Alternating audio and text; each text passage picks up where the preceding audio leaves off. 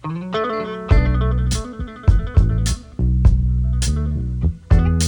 a tutti, sono Ale, co-founder di Will, questo è Italic. Eh, siamo a metà della settimana, eh, stanno già succedendo tantissime cose. La situazione politica di cui parliamo da tanti giorni oramai è abbastanza chiara, se volete, nella sua confusione più piena perché eh, continuano le tante riflessioni, chiamiamole così, all'interno del Partito Democratico. Oggi trovate su alcuni giornali, ad esempio sul Corriere della Sera, da una pagina a sinistra eh, Elish Line e il suo tentativo insomma di riunire le truppe eh, e addirittura dire un grande fronte da Calenda al Movimento 5 Stelle ma senza Renzi pensate solo negli ultimi 12 mesi quante volte abbiamo sentito questa cosa. Dall'altra parte a destra c'è Bonaccini, che è quello che era candidato contro Elish Line per la segreteria del partito, quello che in teoria ha perso, quindi eh, come dire, bisognerebbe guidare, forse lasciare che chi ha vinto guidi e invece dall'altra parte c'è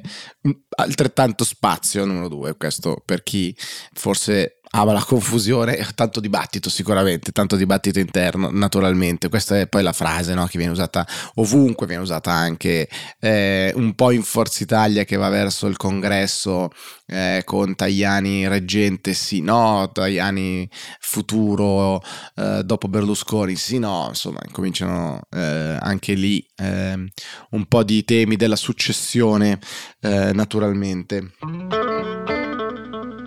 C'è poi la visita di cui avevamo già parlato ieri di Giorgio Meloni a Parigi, c'è stato l'incontro con eh, Macron, dopo gli incontri con, con Musk, Tom Cruise, eh, insomma ne sta incontrando di personalità sicuramente Giorgia Meloni, adesso ha incontrato Macron, pace fatta eh, più o meno, Giorgia Meloni dice ma non siamo mica due ragazzini, bisogna andare oltre, dobbiamo tutelare gli interessi dello Stato, Macron fa un tweet in italiano per dire quanto ogni giorno le relazioni fra Italia e Francia diventino più forti, postano una foto foto di lui e Giorgia Meloni eh, che camminano all'interno dei palazzi sorridenti. Eh, Giorgia Meloni, come già ci siamo detti, eh, al, um, a Parigi per la candidatura di Roma Expo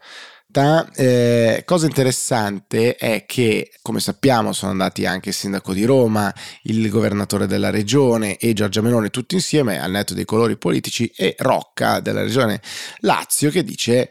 eh, bisogna insistere sul tema dei diritti civili. Eh, il, Roma e l'Italia sono un posto inclusivo con grande attenzione ai diritti civili. Eh, Rocca è lo stesso che qualche settimana fa era impelagato nelle eh, discussioni sul patrocinio al Pride. Sì, no, patrocinio che aveva ritirato, ricorderete perché c'era eh, la posizione ehm, ulteriore sul tema dei la gestazione per altri, utero in affitto come lo chiamavano, come lo chiamava più Rocca, eh, che non gli andava bene. Eh, ho trovato molto interessante questa sottolineatura dei diritti civili da parte di Rocca, che l'ho trovata quantomeno inaspettata. Sicuramente inaspettato è stato anche l'intervento di Alessandra Mussolini, eh, che eh, magari qualcuno di voi si è perso nel frattempo, ma è eh, ancora europarlamentare,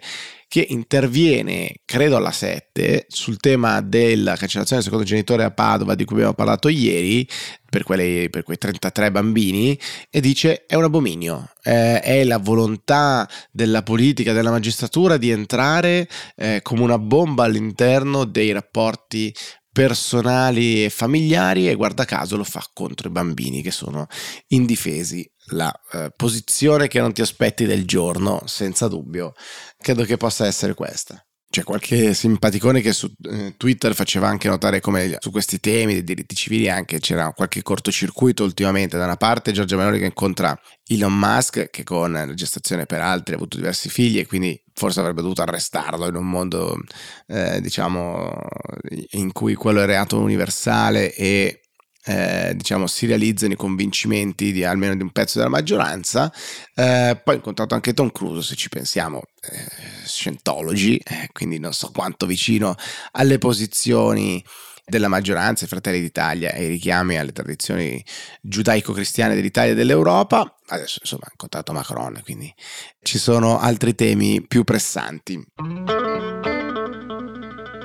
Se ci fate caso, sono però scomparsi i temi più pressanti, che erano quelli del PNRR, altri temi tipici ehm, all'interno della maggioranza che non ci sono in questi giorni in termini di comunicazione. È molto interessante vedere da fuori come comunica questa maggioranza. Alcuni elementi, pensate a Lolo Brigida, a Ignazio La Russa, sono sicuramente meno comunicativi in questa fase. Ci sono tanti commenti ovviamente sui giornali sul dibattito che c'è stato ieri di ricordo di Silvio Berlusconi in Senato, tanti interventi, quello di Matteo Renzi sicuramente quello che ha fatto più scalpore se volete, ha comunque ha eh, segnato di più un lungo intervento sull'uomo politico di, di, Berlusconi, sul suo sorriso televisivo o reale, sui suoi incontri con, con Berlusconi, sul ruolo della sinistra il rapporto della sinistra contro, contro Berlusconi. Davvero interessante andare ad ascoltarlo, se avete qualche minuto ve lo, ve lo consiglio come spunto di tante riflessioni. Eh, naturalmente, ma c'è un tema che, ricorderete, in questi giorni era centrale, cioè PNRR, qualche tempo ormai non c'è, almeno sui giornali più tradizionali, c'è di più sul, sul Sole 24 Ore col taglio economico. Naturalmente oggi c'è qualcosa eh, nella parte economia per il Corriere, insomma molto all'interno, con Fitto, il ministro Fitto che diceva ci siamo quasi, insomma questione di ore ma dovremmo esserci. Con la, con la, terza rata, chissà, speriamo, speriamo in bene naturalmente perché sono, come sappiamo, un sacco di soldi. Ci sono però due temi eh, che secondo me sono tra i più interessanti, uno piuttosto complesso, e cioè la condanna a 15 mesi per, eh, per Camillo Davigo, che era appunto sul banco degli imputati a Brescia.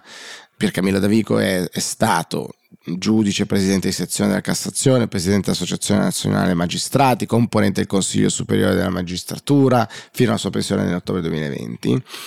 E che cosa è successo sostanzialmente? È stato appunto condannato per questi 15 mesi, lui ovviamente dice di, che, che, farà, che, farà, appello, per eh, rivelazione di segreto d'ufficio a otto consiglieri del Consiglio Superiore di Magistratura e a due sue segretarie e al Presidente della Commissione parlamentare dell'antimafia, diciamo nell'ambito delle, delle, inchieste sulla presunta associazione segreta Loggia Ungheria, quella che forse ricorderete coinvolgeva anche eh, gli avvocati dell'Eni, del Scalzi, eccetera, eccetera, eccetera. Eh, ovviamente ci si sono buttati in tanti, da Renzi a, ad altri, con Renzi che dice non diventerò giustizialista adesso, ma spero che sarà eh, da Vigo a diventare un po' più garantista in futuro. Eh, ovviamente i due non si sono molto amati. Anche il Corriere, devo dire, che con Luigi Ferrarella fa un attacco, un affondo abbastanza importante, perché dice le carte finite ai magistrati e giornalisti, IPM si è eretto a paladino della giustizia violandola. E il Corriere riporta eh, infatti queste parole dicendo si è eretto a paladino della giustizia per tutelare una legalità, mentre qui l'unica legalità violata è stata commessa su una pendrive nel salotto di casa sua. Il ricorrente costume di attribuirsi prerogative tipiche dell'organo, scegliendo una via privata alla soluzione di problemi pubblici per sfiducia personale nelle procedure istituzionalmente preposte a eventualmente trattarne. Insomma, la logica del Marchese del Grillo infierisce l'avvocato Fabio Repici, patrono di parte civile magistrato Sebastiano Ardita, cioè del collega di Davico e suo ex compagno di corrente, già coautore del libro, eccetera, eccetera, eccetera. Come al solito, diciamo, al centro c'è la magistratura, il rapporto con la politica, quindi la commissione antimafia, eccetera, con gli organi eh, istituzionalmente previsti, quindi il CSM, e con ovviamente i giornali, perché questi verbali eh, segreti erano arrivati a Repubblica, erano arrivati al Fatto Quotidiano e da lì insomma il, tutto il, il grandissimo giro. È molto complessa la faccenda perché si intrecciano diversi procedimenti con persone appunto con tantissimi ruoli, ma al centro c'è il ruolo dei magistrati e la diatriba, la conversazione, chiamatela come preferite, tra la politica e la magistratura, che è uno dei temi che sicuramente dibattiamo da almeno una trentina d'anni. Completamente sull'altro fronte invece il Sole 24 ore ospita eh, un lungo intervento di tantissimi capi di Stato, eh, un appello, emergenza ambiente da Biden a von der Leyen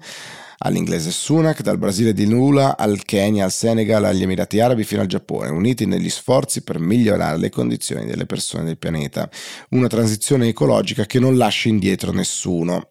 Comincia così questo intervento dicendo stiamo lavorando con urgenza per migliorare le condizioni delle persone e del pianeta. Una serie di shock concomitanti ha messo a dura prova la capacità di diversi paesi di affrontare la fame, la povertà e le diseguaglianze, creare resilienza e investire nel proprio futuro. Le vulnerabilità legate al debito nei paesi a basso e medio reddito rappresentano un ostacolo importante alla loro ripresa economica e alla loro capacità di realizzare investimenti cruciali a lungo termine. E poi c'è tutto un approfondimento naturalmente su l'importanza della transizione verso un mondo a zero emissioni nette, gli obiettivi di Parigi e perché gli impegni economici contro appunto il cambiamento climatico vengano, debbano essere rispettati. Uh, il ruolo ovviamente della riduzione della povertà, la protezione del pianeta come obiettivi convergenti fra i due uh, e Infatti l'impatto, diciamo, sempre più devastante di fenomeni climatici atmosferici sempre più radicali che ovviamente poi producono eh, le alluvioni, le frane e quindi poi eh, ulteriori problemi, quindi povertà, spostamenti, migrazioni, eccetera. E poi il ruolo delle tecnologie, delle competenze, degli investimenti pubblici e privati con, tra l'altro, un richiamo importante anche ai capitali privati che devono avere un ruolo maggiore, dice questo intervento da parte di questi capi di Stato, dice il raggiungimento dei nostri obiettivi di sviluppo, tra cui la mitigazione dei cambiamenti climatici, dipenderà anche dall'aumento dei flussi di capitale privato. Ciò richiederà una maggiore mobilitazione del settore privato con le sue risorse finanziarie e la sua forza innovativa, come delineato dall'iniziativa G20 Compact with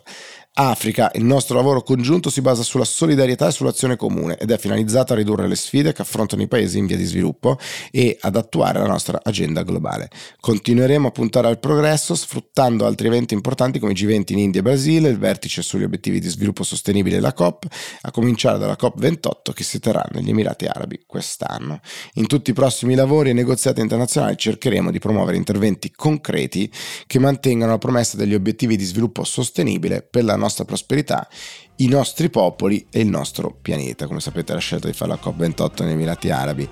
Uniti di certo non è passata inosservata, in tanti si sono un po' scandalizzati per questo, ovviamente. Noi, che dire, ci sentiamo domani.